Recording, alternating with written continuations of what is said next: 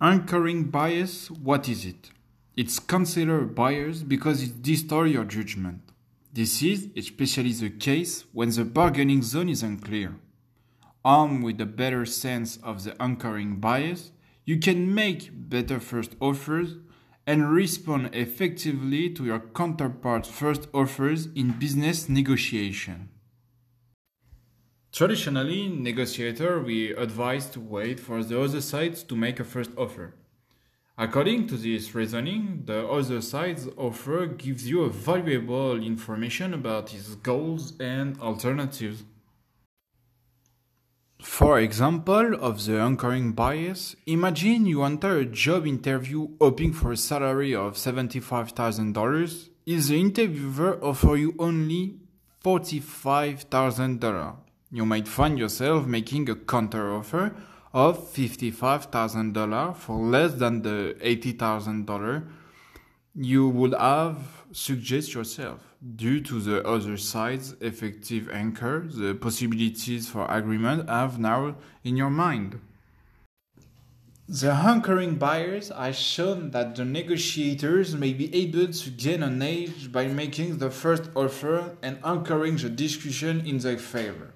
The decision of whether to make the first offer generally should be based on two factors your knowledge of the zone of possible agreement, that is, the range of opinion that should be acceptable to both sides, and your assessment of the other side's knowledge of the zone of the possible agreement. Careful preparation will help you decide whether you might be able to drop an anchor successfully.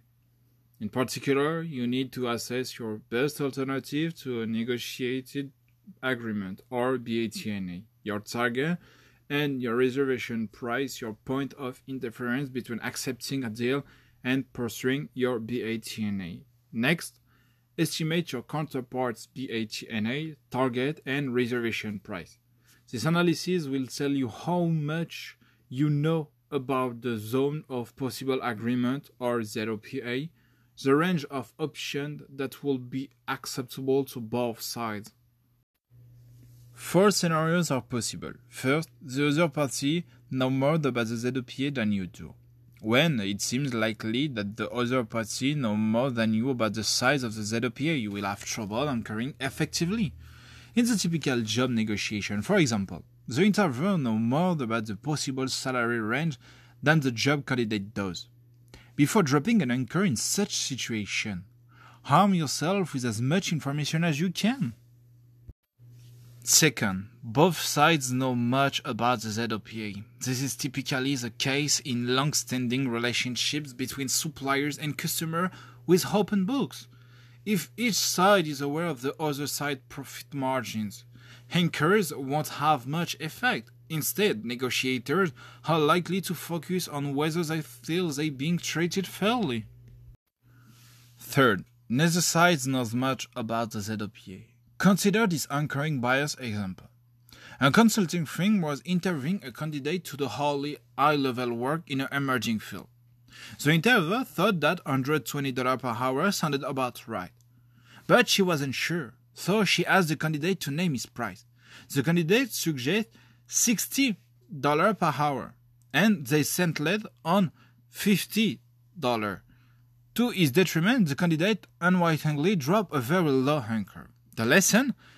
Also, you can make an effective first offer when neither side knows much about the ZOPA. You run the risk of being too concessionary or too demanding.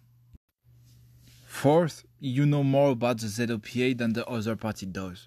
This is often the case when you're offering or selling an asset, such as a job, a house, or a car, about which you know a great deal. In such case, you should take advantage of your superior knowledge and make an aggressive first offer with confidence. If the other side does make the first offer, how can you avoid being overly swayed by it? Base your counteroffer on the same information you will use to construct a first offer, namely your ideal outcome and your knowledge of the other party's alternative and likely reservation price. Ideally, a strong BATNA will give you the confidence you need to reject extreme anchors and if no agreement seems possible, move on to your next best option. Don't raise serious anchoring effect issues, such as getting into hot water by concealing information you're legally or ethically required to disclose. Home sellers, for instance, may need to reveal no property defect to potential buyers. Research relevant laws and professional standards before you negotiate. This knowledge of the anchoring bias in negotiation can help us make and respond to first offers more effectively. It's an excellent psychological tactic your products perceive value and influence by your decisions making journey. When people are trying to make a decision, they often use an anchor or focal point as reference or starting points.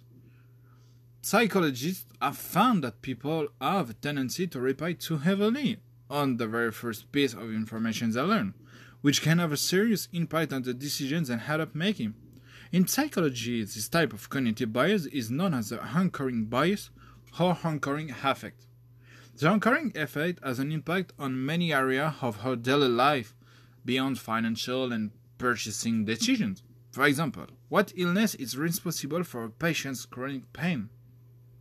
The anchoring effect can influence a physician's ability to accurately diagnose an illness in their first impression of the patient's symptoms can create an anchor point that impacts all subsequent assessment.